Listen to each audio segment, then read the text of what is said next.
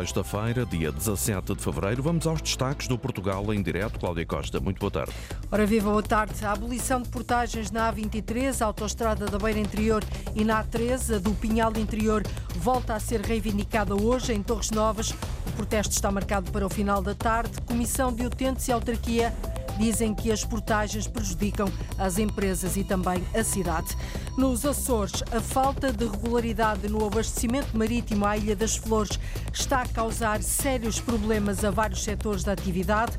Na agricultura, por exemplo, já na próxima semana pode faltar ração para o gado. Desde 2019 que o transporte de mercadorias para as flores está condicionado desde que o único porto comercial da ilha foi destruído por um furacão.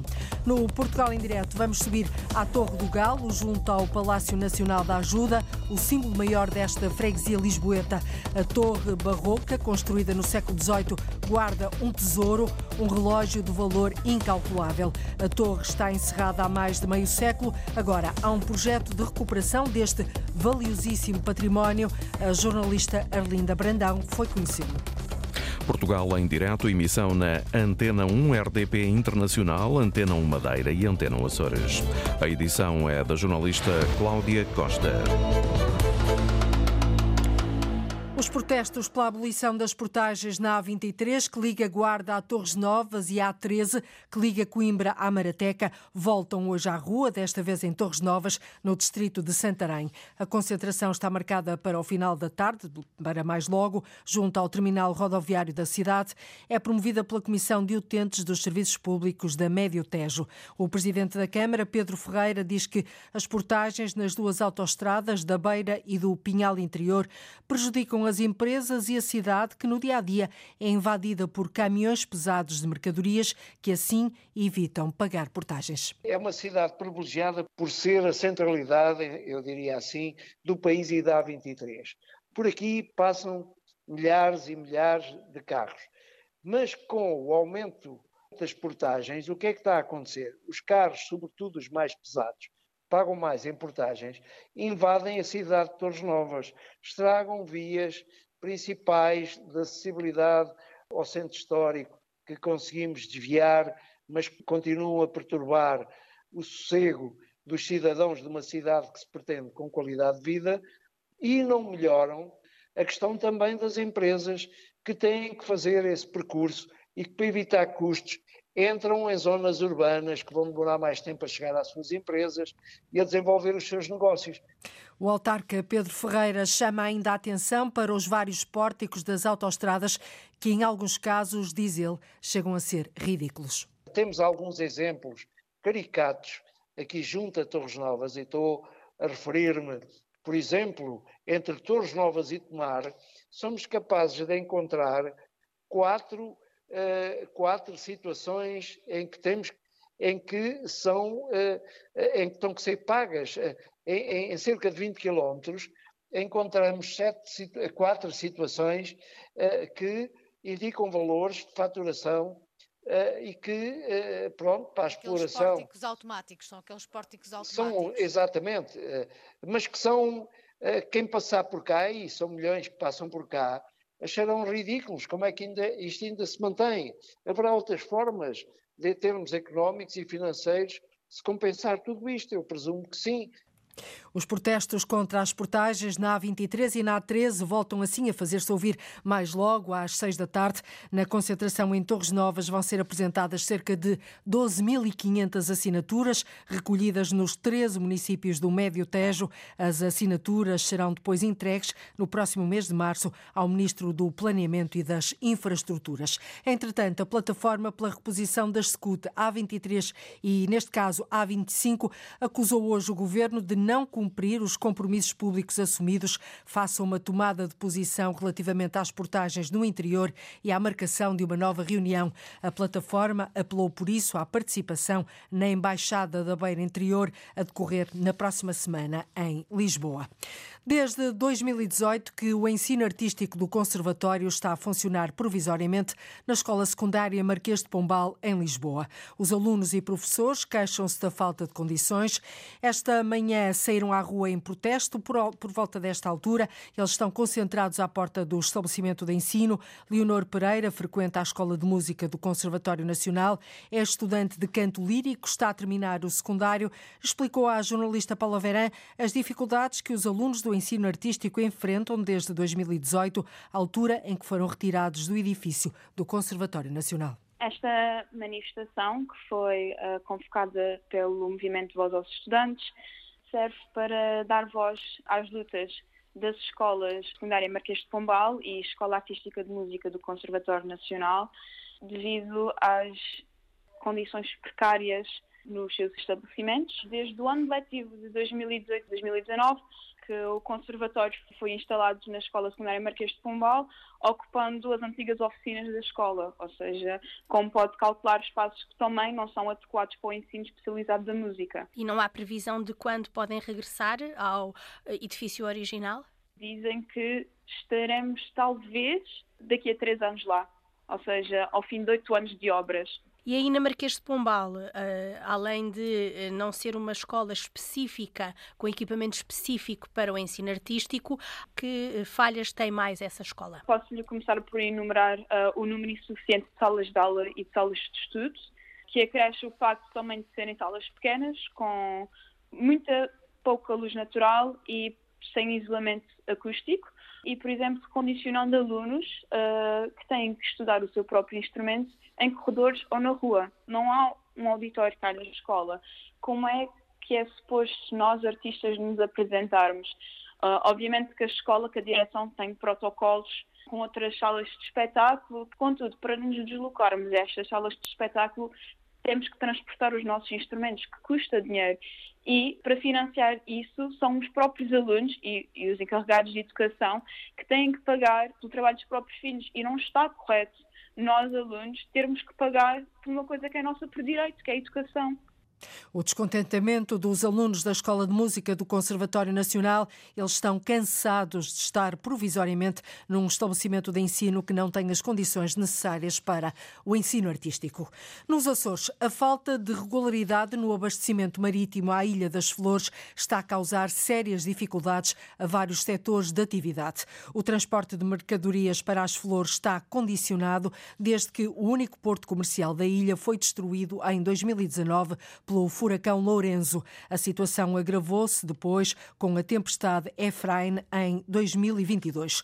O setor agrícola, por exemplo, está desesperado. Já na próxima semana pode faltar ração para o gado e há também constrangimentos na exportação de animais. Ana Leal Pereira. Já com estoques limitados, as flores podem começar a ter falhas de ração para gado na próxima semana. Há dois pedidos feitos de ração que ainda não chegaram à ilha devido à falta de condições para o navio atracar. Isso mesmo diz Walter Câmara, presidente da Associação Agrícola das Flores. Temos relações com o pedido anterior ainda a navegar uh, no barco. Em princípio, até, até a próxima semana ainda temos rações. A partir de uma semana, se o barco não gostar, já vai começar a haver falta de algumas rações. As previsões de atracagem do navio será para a semana, quarta ou quinta-feira, pelas informações que temos. Outra gestão difícil, diz Walter Câmara, tem sido a exportação de gado abatido. Temos sempre o problema de a dúvida se podemos abater ou não, se o barco vai encostar ou não vai encostar para fazer o transporte dos animais nos contentores de frio muito difícil, porque nós temos que abater com dois, três dias de antecedência e depois nunca temos a certeza, ou mínima certeza, se o barco vai uh, encostar ou não. Walter Câmara apela, são necessárias soluções imediatas. De imediato teria que vir o Torbé trazer os produtos alimentares, que já existe alguns em ruptura. A seguir vai ser fretado novamente o navio Malena, aí poderá trazer eh, algumas vantagens, uma vez que pode aguardar ao largo das flores, se chegar cá e não conseguir atracar. Em terceiro ponto, teria que haver obras muito, muito rápidas de proteção à Ponte Cais. Presidente da Associação Agrícola da Ilha das Flores sobre a irregularidade no abastecimento marítimo que diz tem fragilizado cada vez mais a economia da ilha. É difícil o abastecimento marítimo à Ilha das Flores e isso está a prejudicar, como ouvimos, vários setores da atividade. Os empresários portugueses estão preocupados com o impacto que a guerra na Ucrânia tem tido em vários setores da economia portuguesa. O presidente da Associação Comercial do Porto deixa mesmo o aviso: os empresários não querem mais crédito, querem antes medidas concretas, como, por exemplo, a descida do IVA. Miguel Bastos. Porcelanas, têxteis, agroalimentar e calçado são alguns dos setores mais afetados. Tudo aquilo que dependa da energia dos custos da energia. Depois de dois anos de pandemia e quase um ano de guerra na Ucrânia, o presidente da Associação Comercial do Porto pinta um cenário de dificuldades. Temos as empresas com os custos de mão de obra a dispararem, os custos de produção a dispararem e com imensas dificuldades. Nuno Botelho considera que as linhas de crédito que têm sido apresentadas pelo governo não são uma boa resposta para os empresários. Não querem ficar mais endividados ainda, quando sabem ainda por cima que para ficarem endividados têm que dar todo tipo de garantias para recorrerem à banca. Portanto, não é isso que eles pretendem. O que pretendem então? Menos burocracia,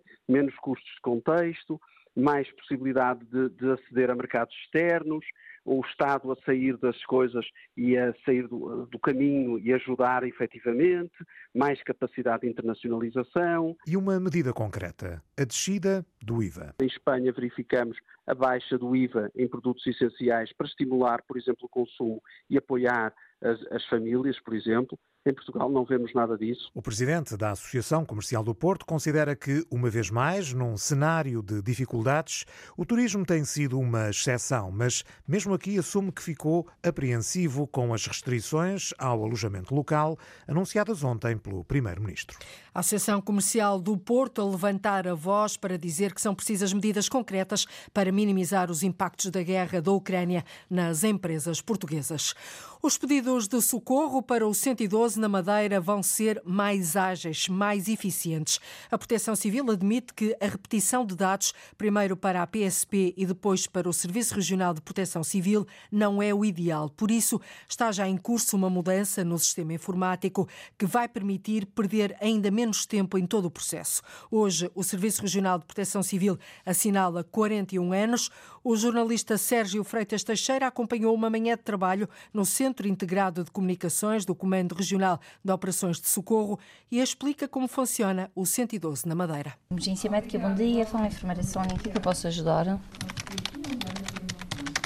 Ok, olhe. Pronto, o que é que eu vou lhe pedir? Duas coisas. Manter o seu contacto disponível, ok? E alguma alteração no estado do, do seu pai, a senhora liga de imediato 112. Isto pode demorar até cerca de 60 minutos, porque neste momento não temos ambulância disponível. Sónia Gonçalves é uma das duas enfermeiras de serviço. Integra o sistema de triagem e aconselhamento telefónico que passou a ser uma realidade na Madeira desde 2019.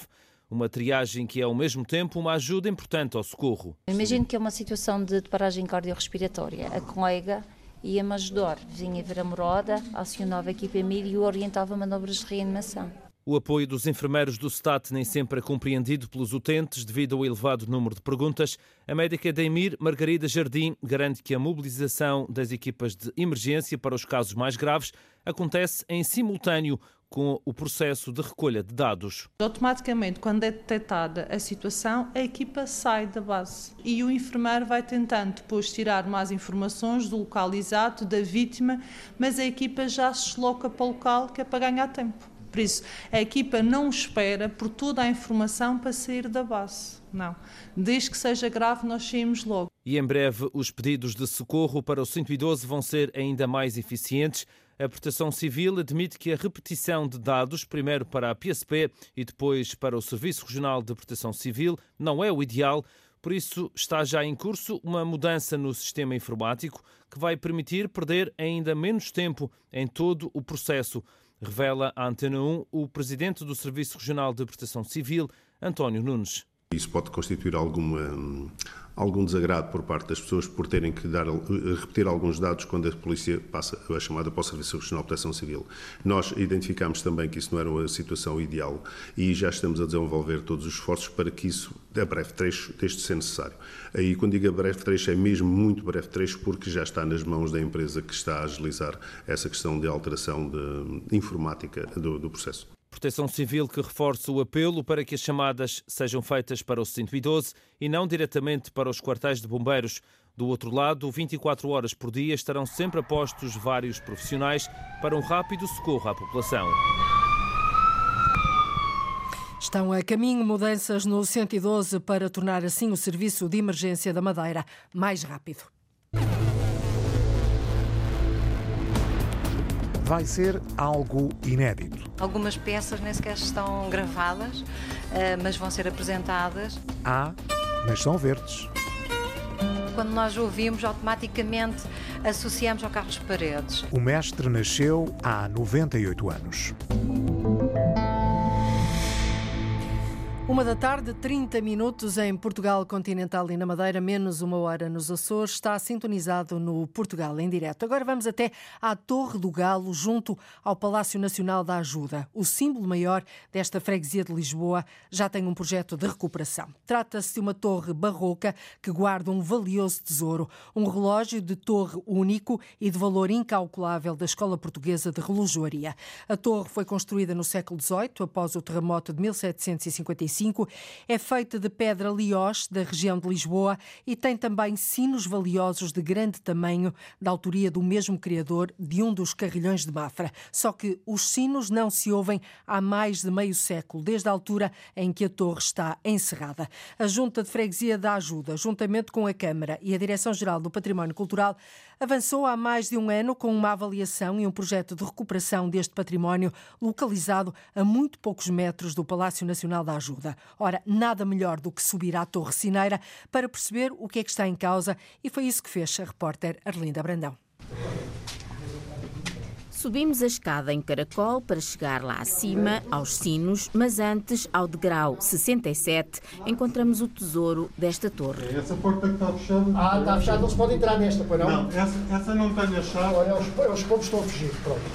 Eu não tenho a chave, mas mesmo que tivesse a chave, não podíamos entrar porque eh, isto é mais fundo e está cheio de água. Mas já dá para ver, já mas, dá para mas ver. conseguimos perceber. Isto é um mecanismo do relógio. É um, é, um, é um mecanismo todo. O que a gente tem no relógio pequenino, está ali tudo ali, mas é em ponto grande. Exatamente. Estas roldanas é que faziam girar os ponteiros. Está a ver ali os, uh, os veios dos ponteiros que iam para fora. Estão ali, um ali nas janelas que ligavam depois estes mecanismos. Estamos com Simão Leandro, o arquiteto da Junta de Freguesia da Ajuda, mas também com alguns moradores mais antigos, entre eles José Manuel Mendes. Praticamente eu nasci aqui dentro. Era eu que puxava, eu e o meu pai, o meu avô, é que puxávamos isto para cima. Com uma manivela lá em cima, dávamos à corda e isto ia para aí acima, até lá acima ao pé do relógio. E, entretanto, dava as horas e eles iam descendo os três pesos. Um era das quarto de, de hora e meias horas, o outro era de fazer mover o relógio e o outro era das horas. Até que nos anos 70 do século passado, o relógio deixou de funcionar e os sinos de tocar. Agora, o mecanismo que faz tocar as badaladas está enferrujado e, em algumas partes, partido.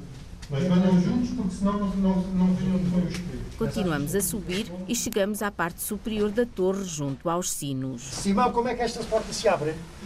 Tem uma rodinha aí. Ah, aqui em cima? É em cima. Já vi. É só rodar. Agora, isto só consegue entrar uma pessoa de cada, Cada vez. vez. É isso mesmo. Empurra com força. Ah, pronto, pronto. Que Cuidado aqui com a cabeça. degrau. Cuidado aqui com a cabeça. Depois de subir os 80 degraus, chegamos ao cimo da torre. Estamos na, na, na parte superior da Torre Cineira. Lá em cima temos a grande cúpula, onde tem o maior sino de todos, que ocupa a grande cúpula. É o sino que dá o som mais grave.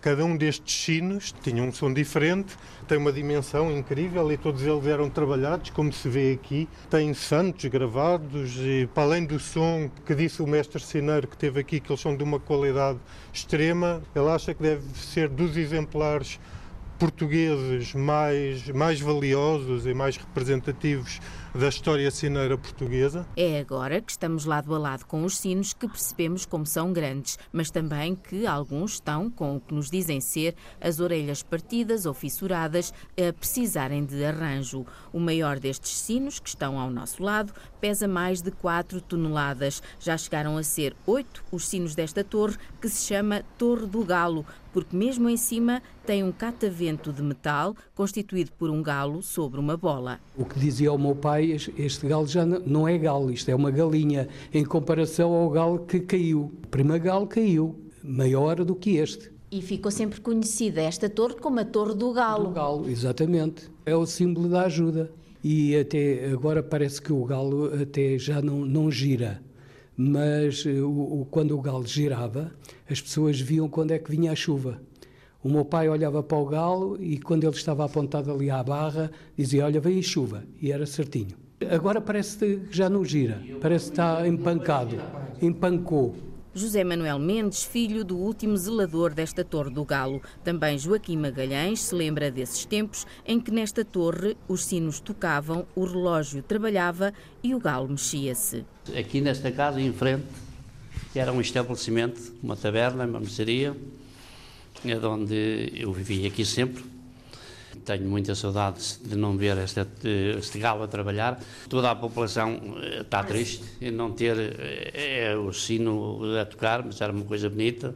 Pronto, temos esta tristeza de não, de não, não ter essas coisas, que era bom que alguém tomasse providências para arranjar isto que é nosso, que, que é bonito. O toque de cada um dos oito sinos era reconhecido pela população, já que cada sino era dedicado a um santo, e os toques das várias horas eram conhecidos pelos nomes dos santos São Tomé, São Francisco, São Vicente, São Roque, Santo André, Santa Bárbara, Nossa Senhora da Conceição e Salvador do Mundo, badaladas que saíam desta torre junto ao Palácio Nacional da Ajuda, que diz o arquiteto Simão Leandro, tem uma vista imponente sobre Lisboa. Tem uma das paisagens mais bonitas de Lisboa, talvez mesmo a mais bonita. Vê-se Lisboa inteira, vê-se o Tejo uh, e vê-se para trás Monsanto e, e vê-se o casario e vê-se a cidade e vê-se a luz da cidade. Eu convido todos a, quando, quando este projeto estiver acabado, espero que haja oportunidade para todos, cada um a seu tempo, claro, conseguirmos ir lá acima e, e de conseguirmos depois ter estas histórias que que nos comovem a todos. A Torre do Galo é uma imagem de marca da freguesia da Ajuda em Lisboa. Foi construída na sequência do terremoto de 1755 e da construção da Real Barraca em Madeira neste local para onde se mudou o rei. Devido aos receios de um novo sismo na torre, foram utilizados agrafos de ferro que uniam os blocos de pedra e que aceleraram a degradação que hoje se verifica e que leva a este projeto de recuperação, que vamos conhecer, mas mais daqui a pouco neste Portugal em Direto. Está prometido, daqui a pouco voltamos então à Torre do Galo, a poucos metros do Palácio Nacional da Ajuda.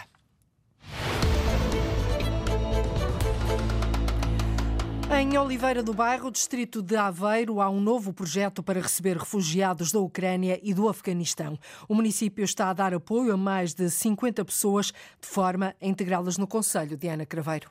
So first I come to in Portugal. Gurbaj Singh estava a viver na Ucrânia quando a guerra começou. O indiano viu em Portugal uma porta aberta e veio para Oliveira do Bairro, no distrito de Aveiro. And she helped me for job. She helped me for house, she helped me for food, everything she helped me. Aqui conseguiu ajuda para ter casa e comida e agora trabalha numa fábrica. Sente-se feliz por estar em Portugal. I choose Portugal because uh, here I have a very good opportunities, have a very good facilities. It's good life now here. O apoio tem sido dado pela autarquia através do projeto Oliveira do Bairro Acolhe, como explica a vereadora da Ação Social, Liliana Águas. A primeira parte é precisamente no acolhimento inicial, que tem a ver com aquilo que é a higiene pessoal e uh, os bens de primeira necessidade. Depois, naturalmente, uh, e quase ao mesmo tempo, a questão do alojamento uh, destas famílias ou destas, destas pessoas que nós identificamos e depois, naturalmente, a integração no mercado de trabalho, que é essencial para nós. E depois temos temos o apoio psicossocial, porque de facto são pessoas que vêm com alguns traumas e algumas carências, quer do ponto de vista emocional, quer do ponto de vista até de integração social. Desde o início da guerra, o município já acolheu 52 ucranianos. A responsável garante que o processo de integração está a decorrer sem problemas. E a verdade é que estão, estão integradas, quer do ponto de vista cultural, há um respeito pela cultura deles e há um respeito também pela nossa, e portanto isso também é um trabalho que é feito na escola, que é feito na própria sociedade, é, são, estão integrados nas próprias associações do Conselho, e portanto há aqui todo um trabalho, que é um trabalho, não é da Câmara Municipal, é um trabalho de vários parceiros que também se juntaram neste do Oliveira do Bairro Acolhe, todos trabalhando na equipa, conseguimos de facto integrar estas famílias e estas pessoas que de facto vêm numa situação muito precária muito vulnerável. Um dos parceiros é o Centro Social de Oiã, onde trabalha Irina Berizovska. Veio para Portugal há cerca de um ano com a Nora e o neto. A Nora também trabalha comigo na cozinha, ajudando o cozinheiro. E o neto vai para a escola aqui no Oiã. Aqui nós vivemos no centro social, eles dão para nós eh, casa. Eles arranjou eh, trabalho, arranjou eh, casa para viver, para fazer documentos também. Se tem algumas perguntas, eles sempre ajudam para fazer documentos para a escola, para a Nikita, matrículas, é todos. Além de refugiados da Ucrânia, o Oliveira do Bairro Acolhe dirige-se também a beneficiários e requerentes de proteção internacional que venham do Afeganistão. O projeto tem um investimento de mais de 140 mil euros e é cofinanciado pelo Fundo para o Asilo, a Migração e a Integração da Comissão Europeia.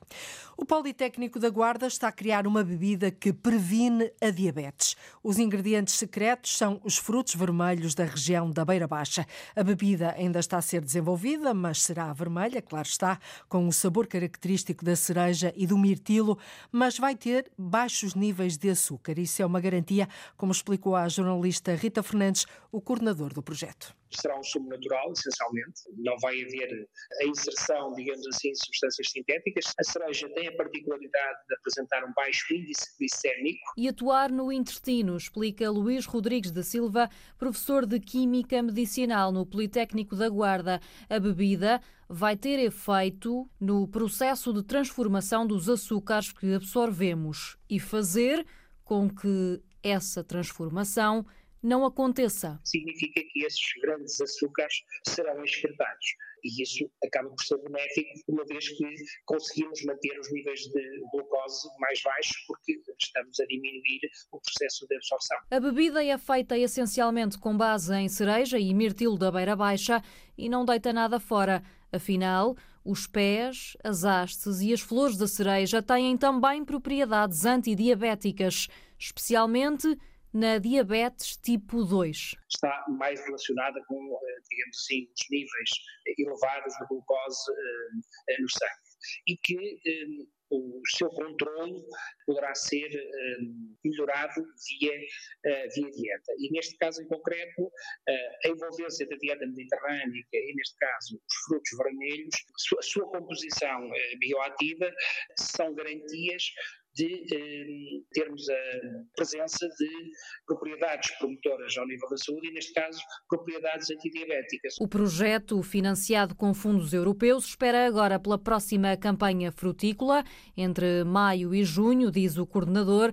Depois começam os testes em voluntários. Ingerirem esta bebida e, posteriormente, eh, verificar quais foram os efeitos que esta mesma bebida trouxe para alguns indicadores uh, relacionados com, uh, com a diabetes. Numa primeira fase, iremos fazer um ensaio com, durante um mês. Luís Rodrigues da Silva conta ter a bebida no mercado daqui a um ano para consumo geral. Ainda não tem nome, mas quer algo que represente a região da Beira Baixa. E com baixos níveis de açúcar, isso é certo, esta região é rica na produção de frutos vermelhos que vão servir também para criar menus de alimentação saudável para além da bebida, isto tudo em parceria com a Escola de Turismo e Hotelaria da Guarda. Voltamos agora a Lisboa, à Torre do Galo, um património com quase três séculos que a Junta de Freguesia da Ajuda quer requalificar, dado o valor histórico que tem. O projeto pretende recuperar a torre, muito estimada pelas populações, colocar colocar os sinos e o relógio a funcionar, construir novos acessos e áreas expositivas para que possa ser visitada. A repórter Arlinda Brandão foi então conhecer as linhas mestras do projeto de recuperação. A população da freguesia da Ajuda chama-lhe Torre do Galo, mas o que tem de mais precioso é o relógio que fazia tocar os sinos. Estamos perante a máquina mais significativa de relógios de torre, de grandes relógios portugueses, eh, da Escola Portuguesa de, de Relojaria. José Aguiar é um dos arquitetos autores do projeto de recuperação. Esta torre é uma máquina de relógio e uma máquina de sinos absolutamente incrível. O galo é reconhecido pelas pessoas, mas sob o ponto de vista da arquitetura e de valores da arquitetura, isto é uma máquina extraordinária que é feita, sobretudo, para ter um relógio extraordinário e para ter uns sinos extraordinários. E há trabalho pela frente para recuperar este tesouro. E ainda bem que estamos aqui dentro, porque se me tivesse a fazer entrevista ali fora, eu não aceitava. E não aceitava porquê? Porque, como vê com estas redes de proteção, nós estamos numa situação de risco extremo. Então, o que é que aconteceu? Os sinos têm umas asas que os ligam aos eixos e estas asas estão praticamente, eh, eu diria, a maioria delas partidas. estão a cair, em riscos de cair. O, o maior destes sinos pesa 4 toneladas, mais de 4 toneladas, portanto temos quatro carros aqui na cabeça, o que não é nada agradável. Não há maneira de restaurar a torre se não tirarmos os sinos. Estão em muito bom estado, são muito bonitos, estão cheios de gravações, têm este problema da, das asas uh, partidas. O segundo problema são os badalos, e, e que estão em muito bom estado. E cada badalo deste também, se, se cai na cabeça de alguém, é um desastre. Estamos a falar de peças de dezenas e dezenas de quilos. E, portanto, os sinos têm mesmo que ser desmontados para reforçar e consolidar a estrutura da torre. José Aguiar é um dos arquitetos que trabalhou no projeto de requalificação da Torre do Galo, aqui na freguesia da Ajuda. Também existem preocupações com a recuperação do relógio. Quando estávamos a fazer a análise e o diagnóstico, tivemos que montar andaimes e, por acaso, até foi a mim que me deu uh, o pesadelo e ao, e ao mestre Hermínio, a certa altura pensámos, bem, mas estão aí os andaimes, roubam os ponteiros do relógio, que são os ponteiros são originais. E então viemos cá com autorização, nós próprios, eu e o mestre Hermínio, e desmontamos nós os, os ponteiros. Os ponteiros estão guardados na junta de freguesia. O próprio relógio, as pessoas aqui da, da freguesia sabem, um, um dia viram um senhor muito bem posto a chegar a dizer que ia fazer a manutenção do relógio, ia tratar do relógio e tratou. Roubou um quarto das peças do relógio, de bronze, de, latão. E, portanto, o relógio neste momento tem problemas porque parte do mecanismo foi roubado. Eh, não é grave, porque é possível repristinar, que é uma palavra que agora se usa pouco em português, mas é possível. Temos ainda engrenagens suficientes para poder desenhar as que faltam e com elas pôr outra vez o relógio em funcionamento. Assim, este projeto pretende recuperar a torre, colocando o relógio e os sinos a funcionar. Esta torre barroca, que na verdade é uma máquina.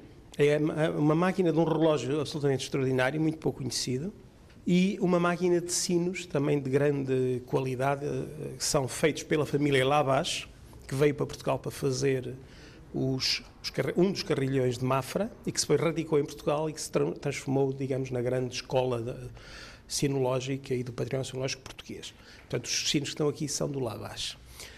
O relógio. O relógio é a maior peça de relojaria mecânica feita por um português, que aprendeu eh, em, em Mafra, Silva Mafra, portanto, Silva de Mafra, que aprende a arte da relojaria no relógio de Mafra e que depois faz esta máquina, que é uma máquina absolutamente preciosa, e que é talvez a grande peça do relógio de torre português, muito pouco conhecida. Esta torre cineira, construída no século XVIII junto ao Palácio Nacional da Ajuda, está classificada como imóvel de interesse público. O valor deste objeto é absolutamente extraordinário, sob o ponto de vista uh, histórico e artístico. Estamos no último elemento que resta de um palácio extraordinário foi a Real Barraca, fez um grande palácio gigantesco, muito maior que o Palácio da Ajuda, desenhado por um dos mestres da arquitetura do seu tempo, Viena, que desenhou aqui a Capela Real, que tinha uma torre, que é a origem desta torre do relógio.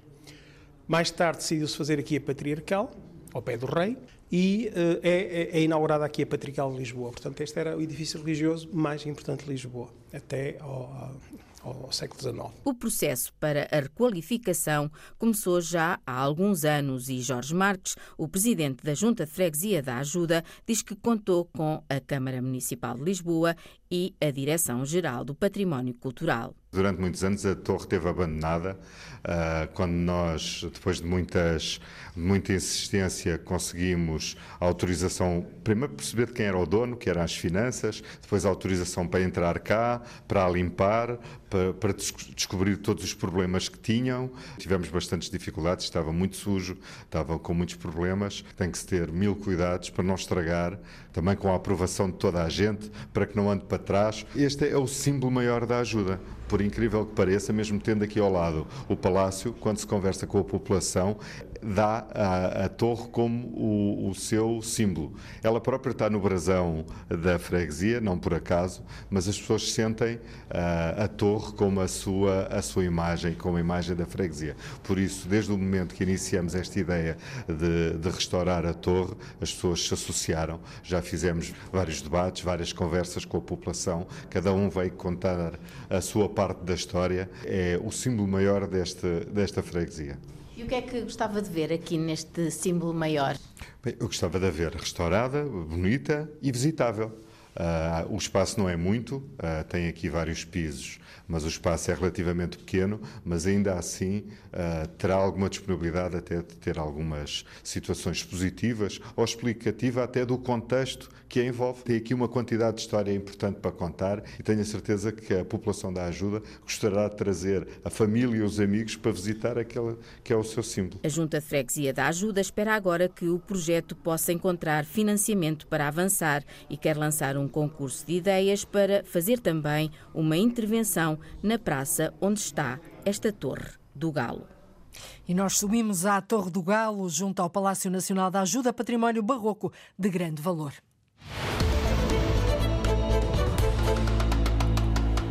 É considerado um dos símbolos ímpares da cultura nacional e um dos principais responsáveis pela divulgação e popularidade da guitarra portuguesa, para além, naturalmente, de grande compositor. Falo de Carlos Paredes, que, se fosse vivo, estava a completar 98 anos. Amanhã, na Casa da Escrita, em Coimbra, Joaquim Reis, ele vai ser recordado e homenageado numa iniciativa inédita que junta o cinema e a música.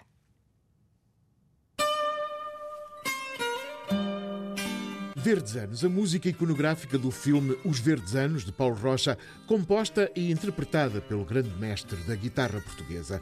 Há 98 anos, a 16 de fevereiro, nascia Carlos Paredes.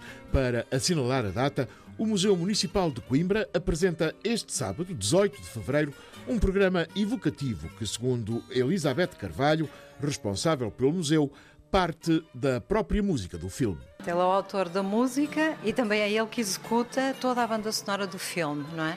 Aliás, algumas peças nem sequer estão gravadas, eh, mas vão ser apresentadas a seguir ao visionamento do filme, Verdes Anos, que é um filme de 1963, do Paulo Rocha, e que é um filme que na altura foi muito controverso, do ponto de vista da crítica cinematográfica, mas uh, teve a grande mais-valia de apresentar uma banda sonora, toda ela uh, executada pelo Carlos Paredes, e daí também a razão de ser de, de nós fazermos esta opção dos verdejanos, porque exemplifica muito claramente aquilo que o, o Carlos Paredes pretendia em relação à guitarra, que era descolá-la da sua tradição ligada ao fato de Coimbra, não é? Mas não ficam pela exibição do filme.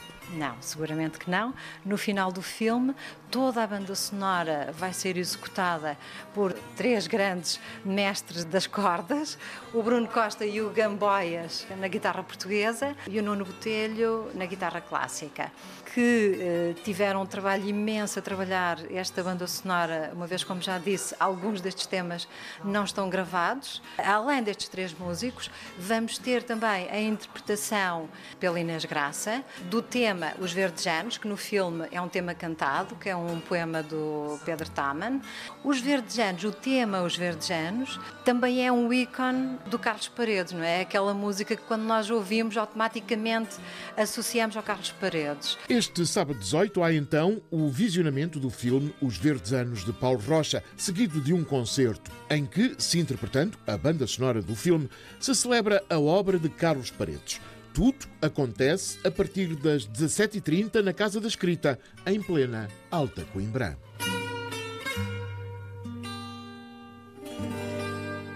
Carlos Paredes, o grande mestre da guitarra portuguesa, recordado e homenageado amanhã em Coimbra, numa iniciativa com revelações inéditas. É carnaval, ninguém leva a mal, a folia vai tomar conta de muitas cidades a partir de hoje, de norte a sul do país. Em Louros, por exemplo, o Carnaval Saloio está pronto para desfilar pelas ruas. No domingo e na terça-feira gorda vão sair 15 carros alegóricos com 2.500 figurantes. A azáfama dos preparativos é grande. Nos bastidores há tintas, esferovite, plumas, brilhas e muito trabalho para finalizar tudo a tempo e horas. Um carnaval sem samba, Paula Verã, mas mas com muita diversão.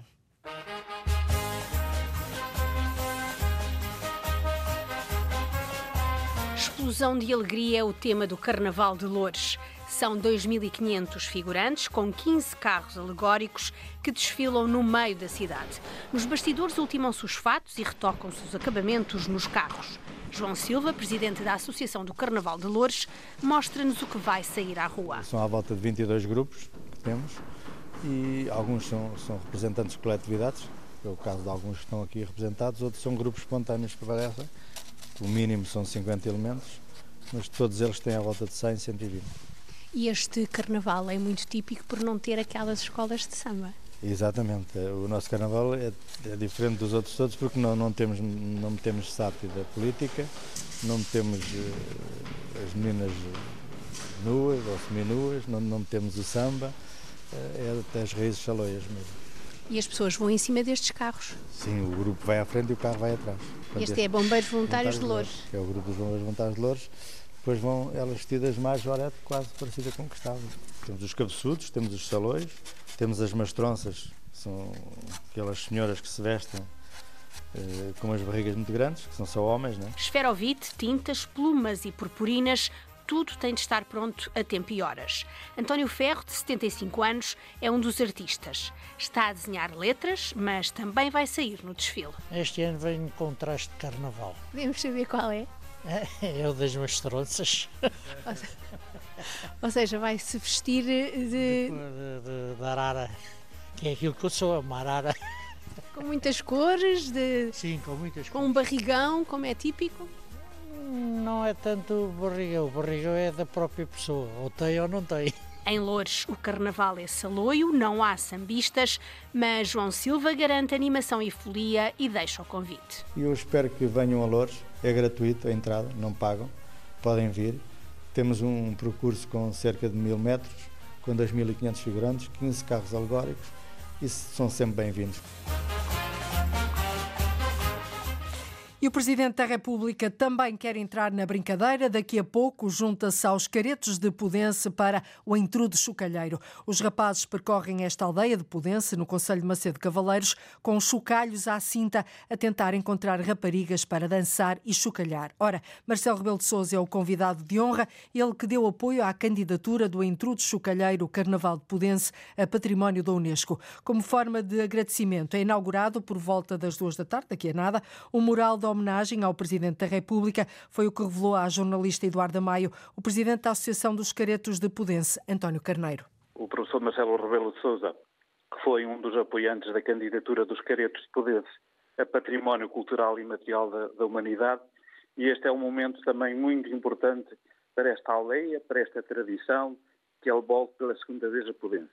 Um grande orgulho e já agora venham visitar a aldeia mais colorida de Portugal e o Intrudo Chocalheiro. Agora com uma nova atração que é este mural, ele vai ficar na rua central de Pudense, não é?